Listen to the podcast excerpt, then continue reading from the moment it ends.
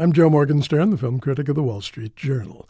Splinter is a really smart little horror flick.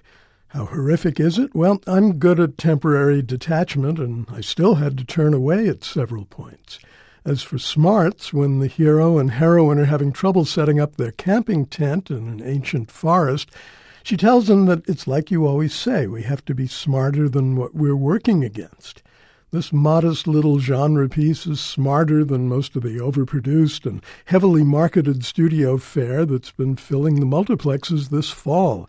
It's short, taut, nicely shot, well acted, astutely directed, specific where it might have been generic, original enough to be engrossing, and derivative enough to be amusing. In other words, it knows exactly where it belongs and how to be its best self. What a revolutionary concept. Until now, the first time director Toby Wilkins has made his name as a visual effects expert, and Splinter has its share of creepy crawlies, or more precisely, creepy crawly slimy spikies, with emphasis on the spikes, parasitic organisms that do grisly things to the human bodies they invade and promptly zombify. The effects range from unassuming to reasonably impressive, but Wilkins has an equally expert way with his actors. The young couple are played by Paulo Costanzo and Jill Wagner. He's working on a doctorate in biology, while her job description seems to be spunky and resourceful. They intersect with an escaped con, played by Shea Whigham, and his hapless girlfriend, played by Rachel Kerbs. They're on the lam and headed for Mexico. Whigham's tightly focused anger reminded me a bit of Robert Carlyle. He's an impressive young actor, though occasionally a mumbler, and he does justice to a good role. A killer with a heart of silver, if not quite gold.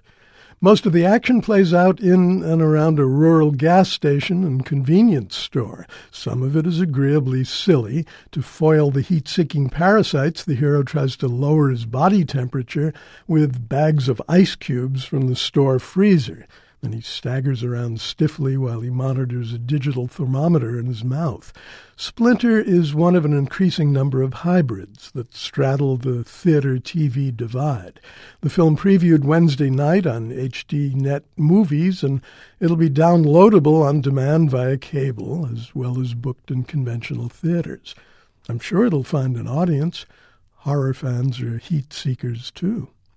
Kevin Smith's Zack and Miri Make a Porno occupies the other end of the IQ scale. It's really dumb, even though it seems to consider itself quite bright. Zack and Miri, played by Seth Rogen and Elizabeth Banks, are friends since high school and roommates living not only platonically but impecuniously. The lights and water have just been turned off, and to avoid going completely broke, they decide to, yes, make a porn movie and they decide to star in it, although they vow that having sex will never spoil the purity of their friendship. That's a fine idea for the right filmmaker, and so is the pairing of Rogen and Banks. Still, Kevin Smith slathers his patented slob aesthetic indiscriminately.